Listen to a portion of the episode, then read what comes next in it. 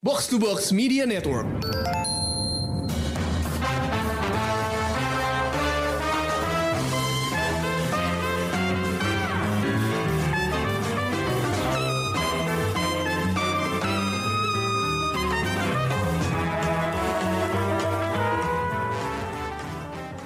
Pendengar Showbox, balik lagi ke sebuah episode Korea Vaganza. Memang kita lagi akhir-akhir ini banyak banget episode Korea Vaganzanya, karena selain drakor, kita juga nonton film di bioskop. Tapi yang kita bahas kali ini ada dua judul drakor yang populer banget.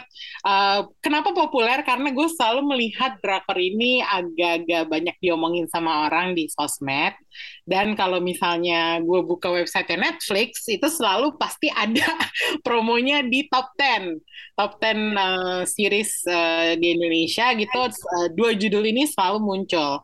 Yang pertama ada Cafe Minamdang, dan yang kedua adalah Extraordinary Attorney Woo. Uh, itu emang gue ngerti sih kenapa populer ya stylish banyak eye candy ceritanya lucu meskipun yang satu lucunya lebay yang satunya lagi lucunya lucu manis gemes gitu nah gue uh, udah ngajak Ulil sama Krista buat ngebahas dua drakor pilihan kita hari ini hey guys Halo. Halo. Gimana nih? Yuk kita ngomongin Cafe Minamdang ya. Gue udah gak sabar sih sebenarnya. Baru tamat nih ya. Baru, baru tamat tamat uh, Ya. baru tamat uh, hari Selasa pas minggu ini minggu ya. ini. Ya, kita Saat kita rekaman ini ya. rekaman ini adalah uh, dua hari setelah Cafe Minamdang selesai. Uh, jadi yang pertama pengen gue tanyain sama lo, sebenarnya genre apaan sih? Gue jujur aja nggak pernah nemuin uh, drakor selebay ini. Dan kalau menurut gue uh, campuran genrenya rada-rada bikin apa ya, rada-rada bikin pusing. Karena gue nggak tahu ini mau mengklasifikasi sebagai komedi dan komedi yang kayak gimana atau cerita detektif atau atau gimana sih sebenarnya pendapat kalian tentang drakor ini pada dasarnya tuh apa gitu? Ini cerita buat gue ini cerita tentang IT aja kayaknya ini. Ini detektif crime komedi ya, Iya. Masukin. komedi sih, komedi. Komedi sih, emang Ah. pastinya ya, soalnya dari opening scene-nya aja udah kayak apa Komikal. gitu. Lumayan komikal kan Iya, komedinya. semua semua karakternya juga jadi emang kayak tokoh komedi aja tuh semua. Sejujurnya gue pertama kali nonton drakor ini adalah karena si Krisna nyebutin ini uh, agak-agak sejalan sama Vincenzo yang rada Iya, absurd memang betul. ya. Mm-mm. Tapi setelah gue tonton, Cafe Minamdang jauh lebih absurd sih kalau menurut gue. Karena apa ya, kok ada orang selebay si Nam Hanjun gitu. Gimana ya, kayak gue Ya, kalau ya kalau menurut gue emang pas gue nonton awal awal-awal episode awal gitu ya Hmm. episode pertama kedua gitu kelihatan kayak tone-nya itu pengen kayak Vincenzo maksudnya crime-nya Ya. serius Kera- tapi eh, karakter yang menyelidiki ini semua tuh komedi gitu itu kan Vincenzo kayak gitu Hmm. kan karakter crime-nya serius banget kan Hmm. Tapi tapi bodornya ya juga ada gitu. Eh, eh, maksudnya ada ada yang lumayan komedinya yang lumayan lebay gitu tapi ya menurut gua sejak pertengahan ke belakang tuh ya memang ini sih bukan cuman lebih absurd tapi juga lebih inferior jauh sih dibanding Vincenzo maaf maaf aja Jadi awalnya strong, tapi ke belakangnya rada-rada melelahkan sih Iya, kalau menurut betul. gue. Menurut gua juga gitu Tapi kita ngomongin karakternya dulu deh. Mm-mm. Siapa nih yang mau bahas karakter-karakter menonjol di Cafe Minamdang? Mungkin Krisna dulu kali. Hmm, siapa yang menonjol? Gua paling gua suka di sini sih sebenarnya ya ini sih di- justru dinamika polisi-polisinya sih. Oh, Jadi iya si iya. si karakter utama ceweknya yang si Han Jae Han Jae Hui yang Mhm. diperanin sama Oh Yeon So kan dia ceritanya terus tiba-tiba masuk mimpin kelompok polisi yang le- cowok-cowok lebih senior gitu kan. Iya. Iya, kan gitu. anak Dan baru. awal-awalnya kan awal-awalnya lumayan biasalah maksudnya laki-laki senior Korea lagi gitu kan. Eh, terus dipimpin perempuan awal-awalnya ada gesekan juga gitu kan masalah senioritas gitu segala macem. Tapi akhirnya kan kayak lama-lama dinamikanya justru makin lucu menurut gue kayak akhirnya si polisi paling seniornya mengakui kapabilitasnya si Jaehui terus akhirnya si si Jaehui-nya juga minta maaf kalau sikapnya pernah nyebelin apa dan akhirnya minta minta tolong bantuan dan bimbingan sama seniornya itu akhirnya jadi dinamikanya jadi lebih solid dan lucu sih menurut gue. Hmm, oke. Hmm. Kalau Leo, eh, karakter mana yang menonjol di Cafe Minamdang?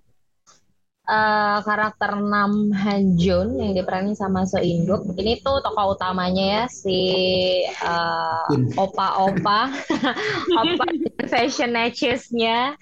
Eh, awalnya sih dia cukup menarik perhatian ya karena fashionnya yang lucu gitu, terus eh, gayanya eksentrik dan ternyata setelah diketahui, oh ternyata dia dulunya tuh detektif dan sekarang dia nyamar jadi dukun gitu kan. Profiler. profiler terus kayak eh, apa namanya dia bikin usaha dukun ini bareng sama keluarganya bisa itu tuh gila sih dia bawa adiknya disuruh cabut dari bin untuk jadi timnya dia terus em, mengetahui ternyata di balik dia jadi dukun itu ternyata dia mau memecahkan sebuah kasus yang yang menimpa dirinya sendiri gitu loh yang apa ya gue harus cari tahu eh, kasus ini eh, selesainya kayak gimana dan gara-gara kasus ini dia juga harus dipenjara gitu kan. Kasusnya juga menimpa teman dekatnya banget. Eh ternyata eh, dia berkenama dengan eh, Jaehui yang eh, adiknya adiknya si temennya itu yang jadi korban menarik sih gue juga awal gue eh, dari awal ke belakang tuh gue amazed karena kok dia tuh pinter banget ya menemukan eh, apa eh, jawaban-jawaban dari setiap kasus yang datang ke dia gitu loh.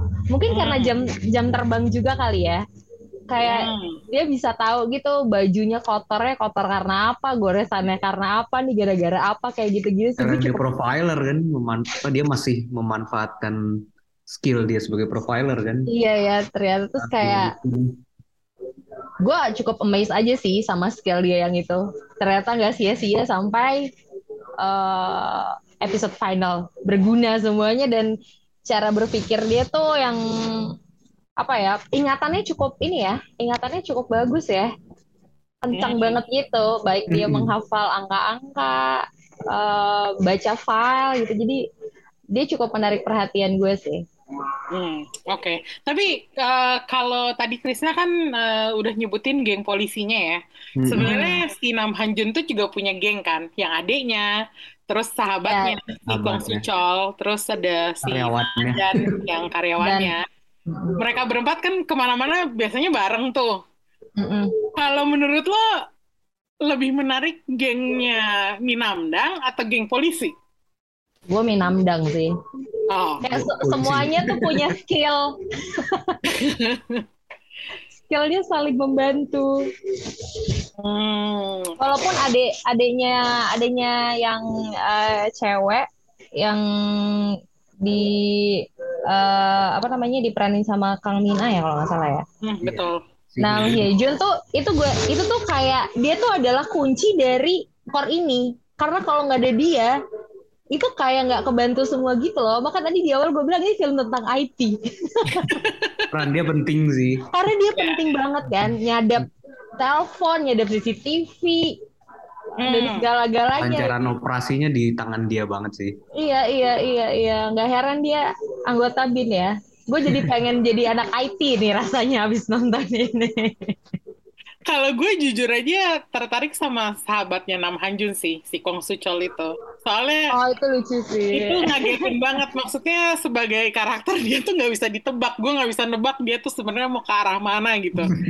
Digambarin sebagai handsome guy, tapi ternyata Satorinya agak-agak Agak masal justru ya. ya. Terus udah gitu apa namanya kerjaannya berantem tapi timingnya sering salah gitu. Dan dia, dan dia jago banget kan berantem. Iya, Kuat jago banget, banget ya. berantem tapi timingnya suka lebih- salah gitu loh. Itu Dia gimana lebih jago gitu ya? dari si Nam Hanjun kan. Kalau berantem. Jadi eh, kita udah nge- ngebahas karakter-karakternya, tapi jujur aja seperti tadi gue bilang, Mm-mm. gue kok agak struggling ya melewati eh, episode berapa ya? Episode 10 eh, masuk ke 11 tuh gue gue rasanya udah mulai males. Ini kenapa kalau menurut lo? Kalau menurut gue sih emang agak dragging ya harus diakui. Iya, Itu juga setuju. yang bikin mungkin melelahkan ya maksudnya kayak kita udah dikasih banyak petunjuk, banyak informasi tentang kasus utamanya kan. Hmm, Tapi Iya. terus kayak masih muter-muter di apa ya di masalah yang kurang penting gitu menurut gue. hmm. Fokusnya suka ke mana-mana yang ya ya jadinya bikin bertele-tele. Hmm. Kalau menurut lo penjahatnya kebanyakan nggak sih? Kayaknya kalau Nah, misalnya iya, itu gue dia. hitung tuh ada si Guteso, terus si Anti Im, terus udah gitu ada si eh, kakaknya si prosecutor gitu. Iya. Kayaknya muternya banyak banget. Belum the, the real villain yang baru diungkap di belakangan kan. Iya, itu dia. Maksudnya kayak eh, itu menurut lo apakah sengaja buat bikin penonton bingung atau skripnya emang pengen muter otak penonton? Kalau ya kalau menurut gue sih mungkin maksudnya dibikin biar lebih apa ya kayak jadi kasus yang smart gitu, yang melibatkan banyak pihak gitu ya. Memang potensinya ada karena kan ternyata yang terlibat juga eh, apa ya pejabat, Banyak juga. kaya gitu kan. Cuman mungkin eksekusinya sih yang keteteran. Maksud gue 18 episode kepanjangan sih memang. Hmm, iya, gue merasa kayak harusnya 16 tuh udah cukup gitu. Iya, standar aja 16 tuh cukup sebenarnya. ngapain nambah dua lagi gitu. Ya. Hmm. Eh, buat lo berdua yang udah nonton sampai tamat, yang udah katam nih, kalau menurut lo endingnya gimana? Pas, memuaskan, atau kurang? Hmm, gimana ya? Sebenarnya sih secara konklusi, konklusi sih, maksudnya konklusif lah, memuaskan gitu ya. Maksudnya akhirnya semua kriminalnya, eh kasusnya terbongkar, yang terlibat juga ketahuan lah. Terus eh, masalah eh, romansnya semua juga menemukan pasangannya segala macem. Ya, tapi mungkin karena udah cukup lelah di pertengahan sampai ke situnya, jadi jadi perasaannya nggak seklimaks itu aja sih. Hmm. Kalau gue ya nggak tahu kalau lo gimana, Lil? Kalau buat gue juga memuaskan sih. Gue sempat apa namanya? Gue sempat kecewa di eh, du- episode 17. Hmm. Itu kan sebenarnya tuh waktu mereka di taman bermain tuh kayak udah aja gitu. Lo udah bisa nangkap si jaksanya gitu kan. Tapi Hmm. kenapa mesti dipanjangin dan kayak ngemanjanginnya tuh menurut gue agak sedikit sayang ya Iya. karena ketembak ketembak tangan terus yang lain nggak bisa ngejar jadi kayak sayang aja gitu untuk rasa dipanjang-panjangin nih. Iya, rasa banget dipanjang-panjanginnya. Walaupun endingnya eh, semuanya bahagia ya. Banyak pada menemukan pada menemukan pasangannya eh, terus eh, ketahuan akhirnya siapa pembunuh berantainya terus eh, dibikin relate juga gitu kayak nyindir eh, orang-orang sekarang yang tentang work life balance gitu. Hmm. di di ending tuh ada cerita apa namanya mereka ceritanya udah pada berlibur gitu loh Emmy kayak capek Oh. banget kan. Si uh, Nam Hanjunnya dap- minta libur dari Minamdang. Terus si uh, juga dapat libur dari kantornya. Tapi waktu mereka liburan tetap aja gitu. Ada yang nelpon masalah kerjaan tetap kepikiran gitu loh. Terus yang uh, di akhir ada ditis lagi satu kasus baru gitu terus kayaknya ya udah deh kita selesai jadi kayak uh, nyolek di akhirnya mencolek tentang realita work life balance tuh ada tapi menurut gue sih tetap ini panjangan. Sayang banget sih panjang banget. Tadi kalau kata Krisna 16 ya Kris? Harusnya. Gue kayaknya di 14 deh lebih pendek Capek. lagi. iya capek banget kata Em bener gitu walaupun emang uh, jalan ceritanya agak panjang tapi kayaknya kasus-kasus sampingan tuh bisa dikat-katin Iya, aja gitu. tele-tele kan. Banyak yang bertele-tele walaupun Mm-mm. ba- apa kesannya melibatkan banyak pihak tapi tetap bertele-tele gitu. Bisa Iya. bisa di-cut-cut aja gitu. Hmm. Sayang sih sebenarnya potensinya gede sih Oh, sebenarnya. Oke. Kalau menurut gue salah satu hal yang bikin terasa panjang itu adalah karena karakternya akhirnya tuh terlihat lebih pecicilan daripada karakter Iya di Vincenzo gitu ya. Iya. Meskipun iya. di Vincenzo juga panjang banget, tapi karakternya tuh proporsinya lebih pas gitu, nggak Hmm, nggak terlalu pecicilan yang over banget. Hmm. Jadi ditontonnya lebih enak gitu. kita bisa Kalau- menikmati komedinya juga gitu kan. Kalau Iya. kan agak kadang malah ganggu ya. Iya, makanya jadi kalau menurut gua apakah sebaiknya komedinya di tone down atau misalnya dibikin jadi drama serius aja dengan kasus yang kayak gini atau gimana? Menurut lo ada nggak sih eh, hal-hal yang bisa diperbaiki supaya Cafe Minandang tuh lebih efektif gitu? Dan misalnya eh, apa apa apa highlight dari Cafe Minandang supaya orang tuh nggak discourage buat Hmm. nonton gitu, biar nggak takut buat mulai Mm. gitu. Eh, kalau komedinya sih gua rasa tetap tetap dibutuhkan ya. Mm-mm. Ya walaupun saya ini apa ya kayak tadi gue bilang walaupun kasus kriminalnya serius, tapi ya komedi tetap dibutuhkan untuk menghiburnya kan. Dan Entertain ya. uh, uh, mungkin untuk di tone down secara stylenya sih menurut gue juga nggak nggak nggak nggak terlalu perlu ya nggak masalah gitu. Tetap Hmm. tetap kayak lu bilang tadi pecicilan. Cuman mungkin timingnya sih Hmm. ini banyak yang kurang pas di timing aja sih menurut gue yang akhirnya justru itu yang bikin jadi terasa panjang juga kan di saat harusnya apa ya lebih serius itu malah jadi pecicilan yang akhirnya malah jadi lama gitu gak sih Iya. jadi Iya, iya. timing komedinya aja sih menurut gue yang harusnya lebih diperbaiki dan eh, karakternya juga sih ya maksudnya ada beberapa karakter kayak si si Han Jae Hui-nya tuh kadang agak kurang logis gitu ya maksudnya sebagai Nah. Itu dia kalau menurut gue karakter Han Jae ini agak yang menurut gue paling lemah di antara karakter-karakter eh, di Cafe Minamdang itu karena dia tuh pelin-pelan banget. Maksudnya eh, ada kan adegan-adegan di awal di mana Iya, dia kayak cewek SMA banget gitu. Ya. yang yang diem-diem naksir sama si tokoh utamanya, Eh, tapi dia seharusnya tampil sebagai polisi yang kompeten. Itu agak clashing kalau menurut gue dan Ya. akhirnya gue nggak tahu harus harus percaya sama dia apa enggak gitu. dia kayak banyak di awal-awal ya terutama kalau menurut gue di pertengahan ke belakang dia agak lebih lebih baik sih karena uh, akhirnya dia menyadari kesalahannya kan akhirnya dia percaya Hmm. sama metodenya Hanjun juga terus akhirnya dia lebih percaya sama timnya juga tapi memang di awal-awal tuh suka apa ya faktanya udah di depan mata banget gitu kan Mm-mm. kayak tentang siapa Hanjun dan apa, apa maksud gue kayak motivasi Hanjun tuh apa gitu kan Hmm. terlibat dalam kasus-kasus ini tapi kayak kenapa nggak lu masih meragukan juga gitu padahal faktanya udah jelas banget gitu Hmm. di mana dia sebagai detektif yang diceritain kompeten kan makanya dia naik jabatan jadi kepala tim segala macem itu jadi nggak konsisten kan Iya, akhirnya jadinya kelihatannya malah kok lo bisa sih naik jabatan cepet banget gitu. iya Em, kalau lu ada nggak merasa yang hal-hal yang perlu diperbaikin dari Cafe Minamdang supaya orang tuh nontonnya tuh bisa lebih enak gitu?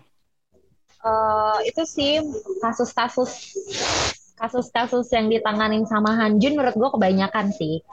Oh, Akhirnya membuat membuat kasus utamanya jadi lama banget selesai di luar. Tadi gue setuju sama Emi dan Krisna karakter eh Hejunya yang eh Jaehui-nya yang lu tuh kok tidak menggambarkan sebagai kepala polisi banget gitu.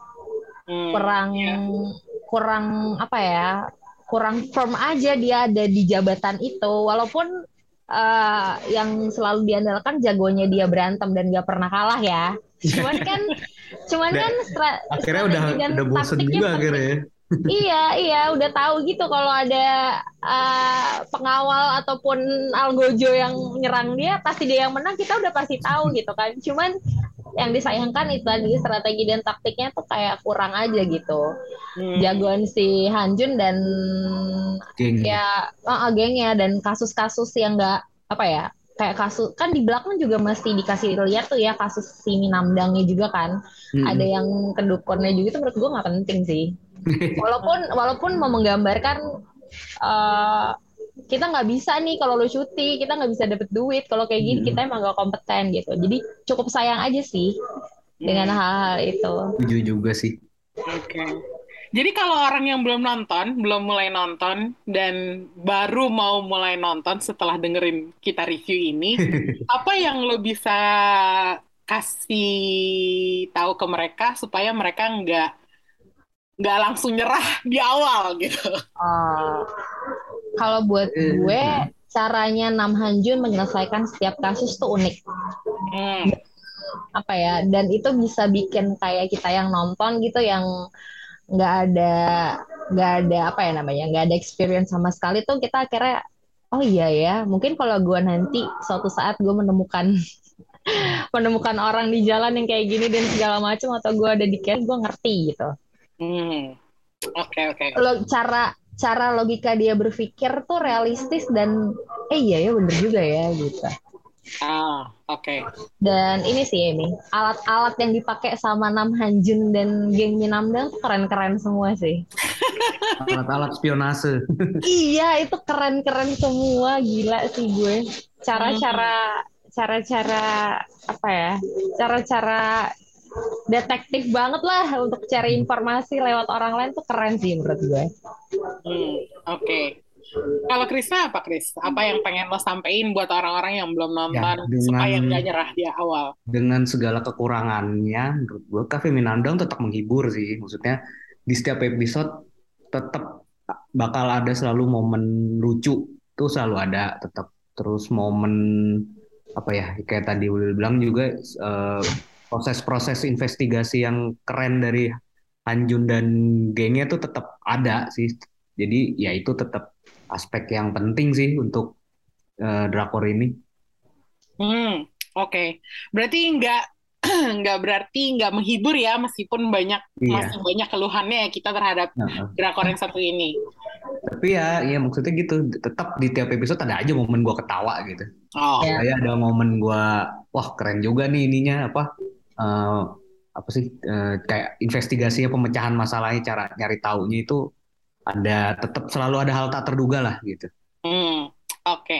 Berarti bagi yang menonton Cafe Minamdang jangan nyerah di awal meskipun 18 Hmm. episode lo bisa melalui hal hal-hal Iya. itu Pelan-pelan aja, ya, pelan-pelan, pelan-pelan. Iya. pelan-pelan ya, pelan-pelan.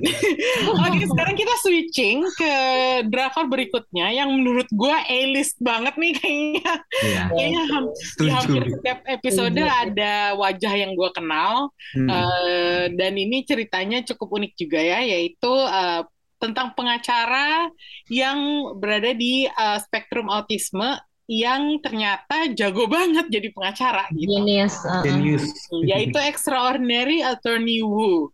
Eh, kisahnya memang dibalut sama kasus-kasus courtroom yang agak jelimet, tapi penyelesaiannya oleh Attorney Wu yang autistik ini tuh Hmm. keren kalau menurut gue. Eh, gimana pendapat lo tentang penyajian cerita-cerita di eh, Extraordinary Attorney Wu? Courtroomnya seru sih menurut gue itu banyak kasus-kasus yang mayoritas perdata sih ya di sini kan. Hmm, Banyak Ya. kriminal lebih banyak perdata. Ada juga sih kriminal beberapa tapi banyak kan perdata kan. Jadi banyak hal yang mungkin secara hukum kita tuh nggak ngerti gitu sama sekali. Yes. Kasus kontrak apalah gitu kan, kasus hak cipta segala macem. Tap- Dan tapi di sini tuh kayak pemecahannya, pencarian konklusinya tuh keren sih. Maksudnya sosok si Wu Yung Wu sebagai eh, pengacara. Genius tuh beneran kelihatan dia bisa mengingat berbagai apa ya undang-undang dan bagaimana memanfaatkan itu dalam sebuah kasus hukum gitu kan. hmm, iya iya. Dan dan gue juga suka ini sih maksudnya si dia kan kerja di sebuah law firm ya Han, Hanbada law firm ini Ya, kan. Hanbada. betul. Nah si Hanbada ini nggak selalu ada di pihak yang menurut kita baik gitu. Oh, Iya nggak sih? Ada betul, beberapa betul. kasus justru dia tuh ada di pihak yang menurut kita lebih jahat gitu, lebih salah gitu. Iya, Nah, betul. tapi akhirnya selalu si Yung Woo ini bisa menemukan win-win solution untuk semuanya gitu kan. Hmm, Yes. Gue gue suka sih dengan realita itu sih. Ya maksudnya sebagai law firm kan memang ya pasti profesional kan. Terkadang lo emang harus apa ya punya klien yang memang secara kasus sebenarnya lebih salah gitu kan. Hmm. Kalau gue senengnya di sini seakan-akan digambarkan eh, hukum itu buta gitu loh nggak ada dia nggak memihak orang baik apa orang jahat dia ada di situ sebagai panduan orang untuk nggak berbuat apa ya untuk Iya. untuk nggak berbuat eh, Merugikan orang lain lah. ya merugikan orang lain gitu. Kalau gue senengnya sih itu ya. Nah, Mm. kalau Lil gimana tentang penyajian cerita di Extraordinary Attorney Wu? Gue sih cukup suka ya. Gue belum hatam kayak Emi sama Krisna, tapi bentar lagi selesai. sampai sampai gue sampai di episode eh, 12 sekarang tuh gue Sedikit lagi. dikit lagi gue sangat menikmati setiap ceritanya di luar ceritanya membawa case yang berbeda-beda gitu. Hmm. Kayak akhirnya kita, kita jadi tahu gitu banyak banget ternyata masalah-masalah yang oh ini tuh sebenarnya bisa jadi masalah loh gitu ya. Ini tuh sebenarnya bisa dibawa jadi masalah besar ke pengadilan gitu. Dan yang Kuliah hukum juga gitu ya. iya bener, tapi cuman lewat film ini kayaknya gue nggak mau jadi anak hukum. Kayak gue nggak mampu deh. gue kelupa gitu, kelar banget gue hafalin kitab-kitab dan lain-lain deh. Tapi yang gue apresiasi satu lagi adalah bagaimana eh, drama series ini mengemas tentang informasi atau eh, pengenalan tentang disabilitas dalam lingkungan kerja gitu. Oh iya iya betul. Kayak em, apa ya? Mungkin kalau di eh, Jakarta sendiri gitu ya, gue masih melihat sedikit banget gitu kan perusahaan-perusahaan yang menerima teman-teman disabilitas gitu. Iya. Tapi gue kalau ngelihat eh, apa namanya eh, dra- da- drakor ini tuh, oh strugglingnya tuh kayak gini ya ternyata. Eh, perjuangannya tuh masih kayak gini ya. Kadang-kadang em, masih dilihat sebelah mata doang gitu. Padahal lo lo expert gitu, lo genius di dibuktiin lewat si Wu ini yang dia lulusan terbaik Hmm. Universitas Nasional. Iya loh, ya kan? Tapi dia nganggur enam bulan, Bo. Dan office politiknya juga apa namanya eh, cukup seru ya, walaupun Realistis sih. realistis gitu. Hmm. Bahkan apresiasi dengan teman kantornya si Wo yang menganggap Wo itu nggak disable gitu, nggak disabilitas. Kayak ya kita sama-sama orang normal dan kita sama-sama fight gitu dengan kebukti dia selalu mau ngejatuhin si Wu tapi tetap nggak bisa jatuh juga kan karena karena ya karakter dia dan apa yang dia lakukan untuk memenangkan kasus tuh kebukti gitu sih. Gue sih suka ya di Iya sih. setiap uh, episode dan cerita pilihan-pilihan kasusnya Iya, juga gua- variatif gitu. Nah itu gue juga suka sih tiap kasus tuh selalu ada bobot emosinya gitu kan. Iya. Dan ya ya ya itulah kekuatan drakor kan setiap setiap kasus tuh ada ada ada apa ya kejadian menyentuh di baliknya gitu. Terus satu lagi sama itu tadi bener apa dinamika dengan eh, tim pengacaranya dia tuh seru banget sih dan gue suka sih sam- suka banget sama dua karakter di di Hanbada tuh terutama si pengacara senior ya si Jung Jung. Myung Sok Pak Jung. Ya, dan sahabatnya yang cewek yang dari kuliah itu kan. Choi, iya. Yon. Nah, Iya. Iya. Oh satu Kalau lagi. menurut gue salah satu betul? hal yang menarik dari Attorney Wu adalah eh, gimana eh, si Attorney Wu ini oke dia penyandang disab- disabilitas tapi justru sebenarnya dia yang lebih jenius daripada teman-temannya gitu Iya. kan. Bener, bener, bener. Jadi teman-temannya merasa lebih inferior daripada dia. Jadi men- mereka nggak nganggap dia sebagai orang disabilitas. Dia Betul. justru orang yang lebih baik daripada mereka. ya dan dan ini Jago gitu. mungkin banyak yang sebel ya sama karakter si Kwon Kwon Min Woo. Ya, Ya, betul. kan dia emang kayak pengen menjatuhkan si Yung Woo Tuh gitu banget. awal-awal kan. Tapi nggak tahu gue dari awal nggak pernah sebel-sebel banget sama dia karena terkadang dia lumayan ngasih gambaran sosok pengacara yang realistis gitu loh. Pengacara tuh emang Iya. kayak gitu gitu. Dan apa? Dan dia kan bilang sendiri kan, Yung Woo tuh disabilitas Yung Woo bah kadang-kadang justru jadi privilege dia kan. Iya. Iya betul. Jadi kayak insecure dia dan ceritain ternyata dia emang dari ini kan maksudnya bukan orang dengan ekonomi mapan ternyata kan makanya dia segitu ambisiusnya untuk mendapatkan posisi karyawan tetap istilahnya di Hanbada itu badan. itu ini juga sih maksudnya apa ya gambaran realistis juga sih tentang treatment ke apa ya ke penyandang disabilitas di kantor yang memang kadang tidak selalu mendapat perlakuan menyenangkan dari rekan-rekannya kan. Yes. Iya. Yang yang bikin gue gemes satu lagi adalah ini kisah cintanya Mu sama Junho tuh gemes banget. Itu nanti kita bahas sendiri ya, Leo. Jadi maksudnya jangan jangan dibahas. Oh my god, gemes. Iya, oke. Tahan.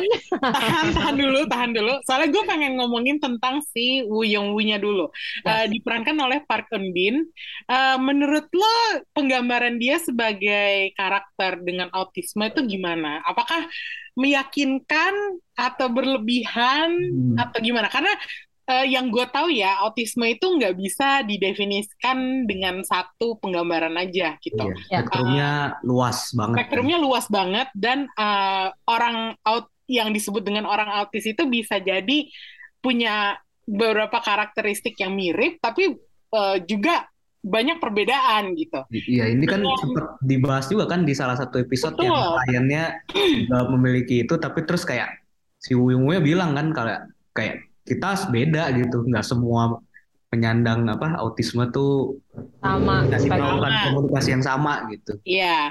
Hmm. Nah, menurut kalian aktingnya Park Yoon Bin ini gimana? Sebagai Hmm. orang yang mengidap autisme dan uh, sebagai uh, karakter yang digambarkan jadi jenius Mm-mm. karena autismenya itu.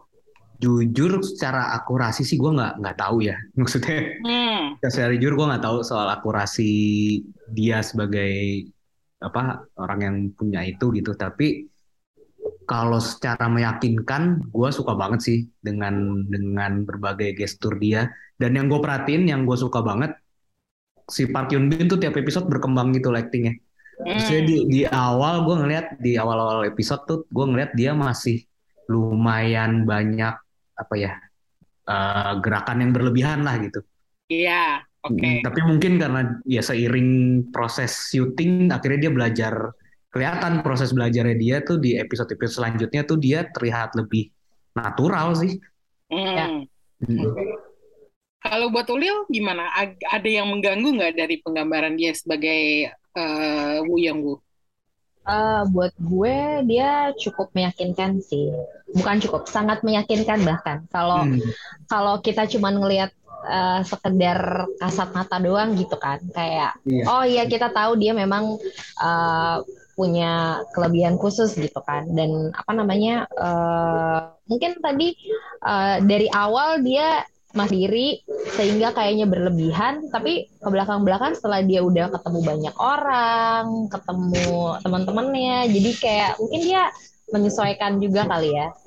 Jadi Hmm. kayak apa ya kayak Iya, oh kayak oh iya, gue gue gue udah punya temen nih gitu. Oh gue dianggap gue Lebih dia nyaman gitu. lebih nyaman. Iya iya iya. Dan untuk setiap konsistensi dia tuh menurut gue juga eh ini ya menyenangkan ya dari dia suka banget sama paus suka Hmm. makan sushi doang Gimbal. Bimbab. eh, eh gimbap Eh, terus eh, dia eh, bertekad menganggap dia tetap mau mencoba jadi orang dewasa tapi bapaknya nggak mengizinkan lepas kayak gitu gitu itu menurut gue cukup mengena di hati sih dia dan Hmm. ketu- dengan ketulusan dia juga gitu setiap ketemu orang baru gitu kan kayaknya dia nggak pernah kepikiran Negatif. nesting sama orang ya kan Iya, iya, iya. dan percaya Iya. banget Apa adanya gitu ya. Dia tuh Iya, nggak iya. nggak mencari udang di balik batu gitu. Heeh, heeh. Dijahatin aja masih tetap baik, bingung gue. Oke, nih sekarang kita bahas eh, love story-nya dia sama eh, Lee Junho ya kalau nggak salah namanya. Junho. Ya, si karakter yang diperankan oleh Kang Teo itu sweet sih kalau menurut gue. Tapi apakah eh, apa namanya love story mereka proporsional, distracting, atau lu punya opini lain tentang hubungan si Attorney Wu sama eh, Junho ini? Eh, ya, ben- setuju sih. Menurut gue juga gemes, sweet, manis gitu kan. Mm-mm. Eh, hubungannya terus eh, memang dibutuhkan ceritanya juga mungkin untuk memberi apa ya, emosi lebih gitu kan ke dalam ceritanya. Mm. Tapi jujur gue di beberapa momen agak kurang suka sih justru sama Junho. Oh, Kayak pelin-pelan kayak ada beberapa momen kan dia justru justru masih justru yang nyebelin dia gitu kayak apa ya? Bolak-balik lu suka sama gue ya. Itu gue bete sih. apa ya pa- kayak pas dia mungkin waktu itu, belum di- mereka belum belum ada relationship apa apa ya cuman pas kayak dia pertama apa dia lagi jalan sama si Yungwoo terus dia ketemu teman-temannya gitu kan terus temen-temennya kan ngira dia kayak lagi apa Biar lagi sukarelawan. jadi sukarelawan da- pendampingan segala macem kan itu dia kayak lu mau ngomong bilang itu temen kerja lo aja susah banget sih gitu itu Hmm. pertama terus pas yang kalau ingat mungkin yang di Jeju juga yang yang Iya. momen di Jeju yang dia lagi nemenin si Yungwoo ngelihat lumba-lumba kan Hah? dia kayak ngeburu-buruin gitu itu menurut gua kurang Maksud- maksudnya itu hal yang sangat diimpikan seumur hidup Yungwoo gitu kan Hmm. diburu-buruin terus pas dia ngomong sama kakaknya juga dia nggak bisa tegas gitu soal soal Yungwoo gitu tapi ya ya di momen itu doang sih secara keseluruhan menurut gue mereka cukup sweet sih Hmm. Kalau Ulil gimana? Sepertinya gue menangkap kesan bahwa Ulil menganggap eh, kisah cinta mereka itu the sweetest sweet. Iya ya karena gue suka sama chemistry-nya mereka berdua ya. Kayak Hmm. setiap gesturnya tuh ternyata sama-sama menyayangi dan memperhatikan gitu loh. Hmm. si dua orang ini.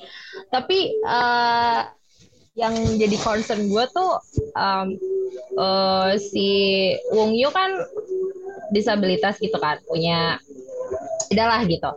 Gimana cara Juno tuh bisa dare against the world gitu loh, Ya. mematah mematah apa ya, mematahkan eh, pandangan miring orang, mematahkan kalau Keraguan.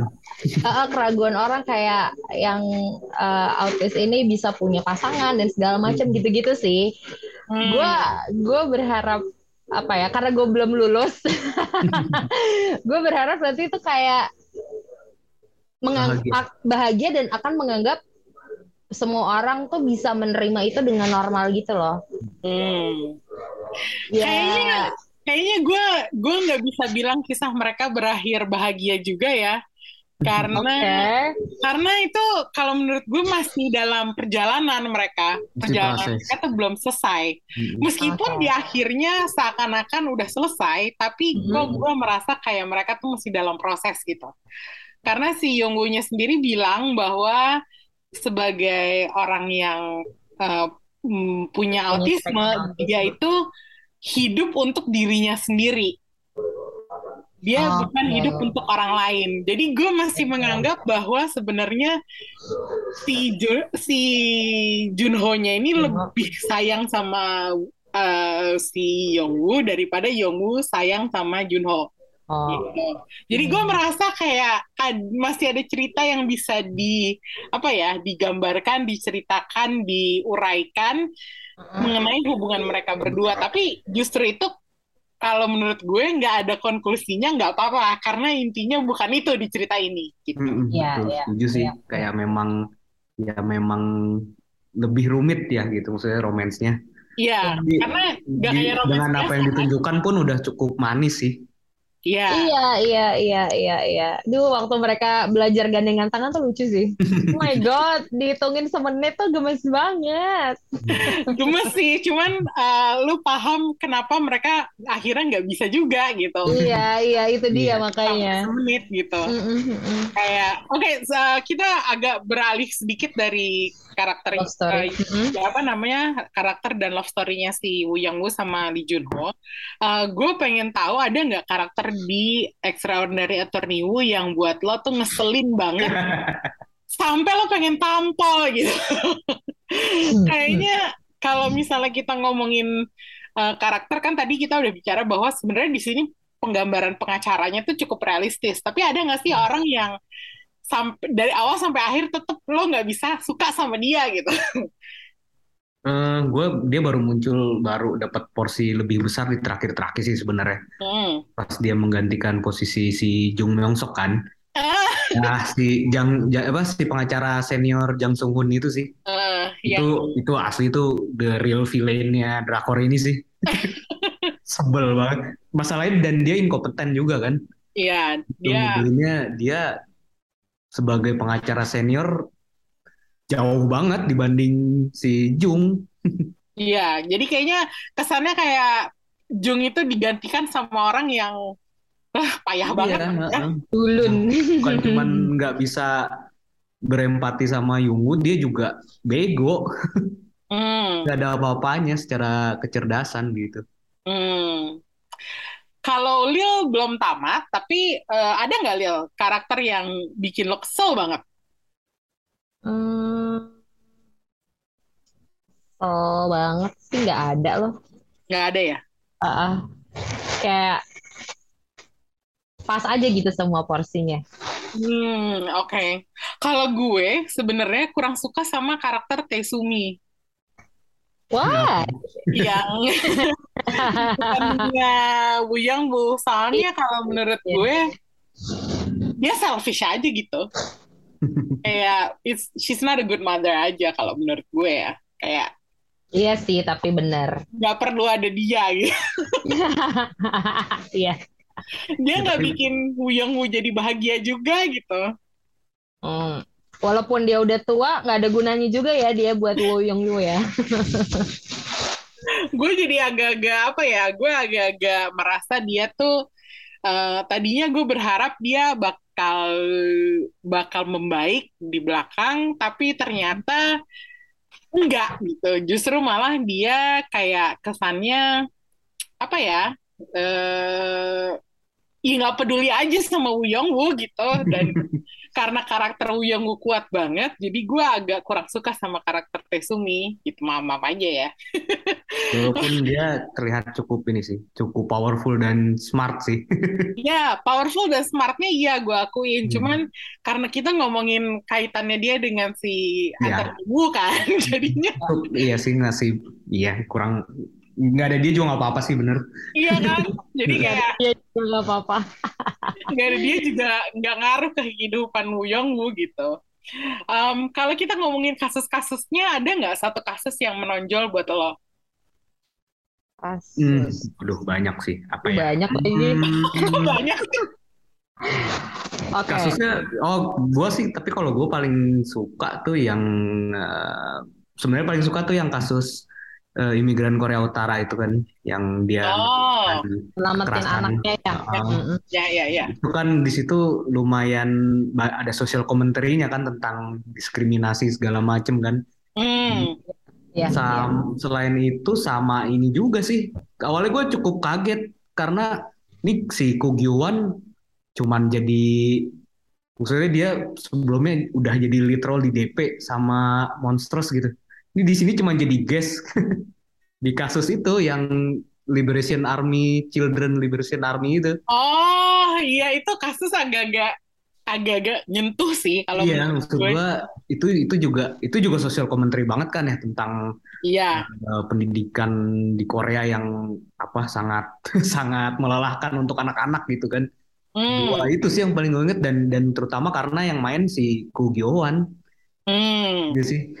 Kayak dia sebenarnya terlalu bagus untuk jadi terlalu sayang untuk jadi guest doang satu episode gitu. Oh, harusnya lebih ini ya, lebih Hmm, ya bisa nggak jadi apa-apa. recurring cast yang lebih Nah, besar. tapi ternyata setelah gua nonton episodenya kayak gua ngerti sih kenapa harus dia yang main. Oh, Ya oke. kan karena emang karakternya cocok banget untuk dia. Hmm, oke. Kalau gue se- sebenarnya yang gue suka tuh kasus yang melawan para biksu itu. Oh, yang terakhir ya. Ya, yang terakhir tentang Eh, apa namanya? Biksu itu yang juga ya. yang sebenarnya dia mengambil memungut biaya untuk melewati sebuah jalan Mm, karena alasan-alasan yang bagus sebenarnya buat lingkungan hidup, Iya. cuma sayangnya agak merugikan. Sayangnya hukum tidak tidak apa? Sesuai hukum, nggak nggak sesuai Iya, hukum. itu dia. Kayak maksudnya jadi kita bisa lihat bahwa hukum itu nggak memihak ke ke pihak yang apa ya, yang sebenarnya tuh melakukan perbuatan baik juga gitu. Mm, mm, mm. Gitu. Jadi apa namanya kasus-kasusnya sih menarik ya kalau menurut gue. Eh, Mhm. Unil ada nggak kasus favorit sejauh ini? Sejauh ini gue tuh suka yang eh, itu loh, panglima tentara pembebas anak-anak. Iya, Children's sama.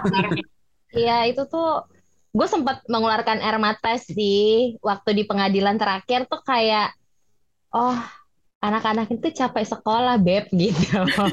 Kasihan banget gitu ngelihat ya, sampai mereka diajak uh, liburan ke bukit aja sebentar tuh seneng banget kan. Hmm. Sampai dia ngebelain banget tuh. Dan dianggap pahlawan gitu kan. Dianggap pahlawan beneran gitu kan, yang bener-bener ngikutin Hmm. ngikutin apa kayak janji gitu ya. Harus sehat, harus apa, Bahagia. apa bahagia gitu-gitu itu kayak bener-bener ngena banget sih. Satu lagi yang eh ada dua. Satu eh, yang kedua itu yang gaun pengantin yang lepas Ah iya iya. iya. Ah, iya ya. itu cukup speak up banget sih ya. Mm-mm. Eh, dan yang ketiga tuh tentang yang ini yang jual tanah tiga keluarga itu loh. Yang temen temennya si Wong Yu juga kasus Iya. temennya si Wong. Yu yang cewek. Apa? Iya, Irami iya, ya. iya. Irami. Iya itu sih. Itu endingnya memuaskan banget sih. Ternyata Wah, apa kayak yang mereka masuk ke rumah mabuk-mabuk itu ternyata sebuah Iya. iya. Dan juga nunjukin bahwa si Woo itu ternyata bisa juga berbuat agak licik ya, ternyata. Iya. Mm-mm, mm-mm. Dia bisa Dan- mau menempatkan dirinya di segala medan perang. Betul, betul, betul. Em, nih eh, sebelum kita tutup nih, gue mendengar rumor bahwa Extraordinary Attorney Woo bakal dapat season 2. Tapi gue baca juga Oh iya. si aktrisnya, si Park Yoon Bin-nya ragu dia mau lanjut apa enggak. Karena Hmm. menurut gue Ya. kisah selanjutnya sebaiknya dibayangin sendiri aja sama penonton. Kalau lu sendiri berpendapat gimana? Go ahead apa no? No need gitu. Eh sebenarnya udah cukup memuaskan sih ya sampai episode 16 ini. Semua Hmm, juga sudah mendapat konklusi yang terbaik menurut gue. hmm. Ya apalagi kalau si Park Hyun Bin sendiri nggak mau ya ya ya nggak akan sama jadinya kan. Hmm. Woo kayak udah nggak mungkin diperanin sama aktor lain juga gak sih? Iya, Cukup betul. lekat ya. Mm-mm. Iya, dan kalau menurut gue nih karakter udah udah identik sama si Park Hyun Bin sih. Maksudnya Mm-mm. kalau diganti sama aktris lain, gue rasa nggak bakal sama dan jadinya malah ngeselin gitu. Kayaknya kalau aktrisnya aja udah nggak mau, nggak usah aja gitu kali ya. Ya kecuali si akhirnya Park Hyun- kalau Park Hyun Bin pun akhirnya mau, sebenarnya masih mungkin aja sih dibuka ya kan. Kayak apa ya? Bisa dibikin episodik juga kan, kasus-kasus lain. Jadi masih mungkin tapi ya semoga cukup di sini aja sih. Bagi Krisna yang udah udah nonton endingnya, menurut lo nggak ada loose threads, eh, benang lepas yang harus diselesain gitu masih ada nggak sih? Hmm, Nggak ya kalau? ya? Kayak kayak masalah Taesumi udah selesai gitu kan. Masalah eh hmm, di Hanbada sendiri kayaknya juga semuanya udah kayak udah. Ke- kecuali si Jang Sung si Jang Sung Junnya belum dipecat sih. Krisna sebel banget kayaknya. Dendam kesumat gue rasa. Kalau Lil sendiri yang belum nonton endingnya, menurut lo kalau ada season 2-nya gimana Lil? Tadi sih gue kepikiran lucu juga nih kalau ada season 2-nya ya. Cuman kayak dikasih jarak deh gitu. Kayak Hospital Playlist kan lucu tuh ya. Hmm. Iya. Tapi kalau- Iya, gitu. Kalau mendengar eh, Ibu Emi dan Bapak Krisna kok jadi saya nggak yakin ya. Tapi ya kemungkinannya gede sih karena melihat kesuksesannya gitu kan. Hmm. Ya tapi dikasih jarak aja gitu biar orang kangen. Kayaknya sih ya, Walaupun- dua tahun lah kali ya. Iya, iya. heeh. Jangan langsung tiba-tiba langsung bikin tahun depan udah langsung keluar gitu ya. Iya, iya. Nggak Saya kayak, dikasih ya maksudnya udah ada gitu. contoh suksesnya kayak Hospital Playlist kan menurut gue season 2 justru jauh lebih bagus. Iya. Iya mungkin aja sih. Tapi gue nggak nggak ini loh Chris Hospital Playlist mau ada yang ketiga gue tuh kayak Nah kalau ketiga lagi tuh kayak aduh Terlalu banyak gitu. karena Iya. kalau yang season 2 kan dia udah bener-bener selesai kan. udah Kalau closure banget tuh memang- semua. Mm-mm. Baiklah, dua aja ya. Ada kalau mau. Iya kalau Attorney Wu ini mau ada dua juga semoga dikerjainnya matang-matang lah nggak buru-buru. Iya, Hmm. betul. Supaya Betul, case betul. lebih bervariatif ya. Karena belajar hukum, Bo. ya agak capek juga sih ngikutin istilah-istilah hukum yang keluar apalagi dalam bahasa Korea meskipun ada translationnya tetap aja. Kalau jelimet yang jelimet aja ya sih. Um, itulah tadi kita udah bahas Cafe Minamdang sama Extraordinary Attorney Wu yang dua-duanya sangat populer. Uh, Cafe Minamdang masih boleh lah lo tonton, tapi kalau misalnya agak takut mau 18 episode gitu, nggak apa-apa nonton Extraordinary Attorney atau barengan juga boleh, supaya bisa ada variasinya ya. Kalau yang satu, seperti gue bilang tadi, lucunya komedinya lebay banget, yang satu lagi komedinya lebih lucu-lucu gemes gitu. Jadi ada apa istilahnya lo nggak langsung ditabrak sama satu komedi yang apa namanya, yang memusingkan, pecicilan cicilan, tapi ada istirahatnya juga dengan nonton kisah tentang pengacara jenius tapi autis. Um, inget ingetin lagi nih kita punya banyak uh, episode Korea Vaganza. Uh, ada Korea Vaganza tentang dua film blockbuster musim panas uh, Alienoid dan Emergency Declaration sama Korea Vaganza tentang drakor-drakor justru yang nggak populer uh, sebagai pendamping dari drakor populer yang kita bahas di Korea Vaganza ini. Thank you banget udah dengerin. Kita ketemu lagi di episode berikutnya. Thank you. Bye-bye.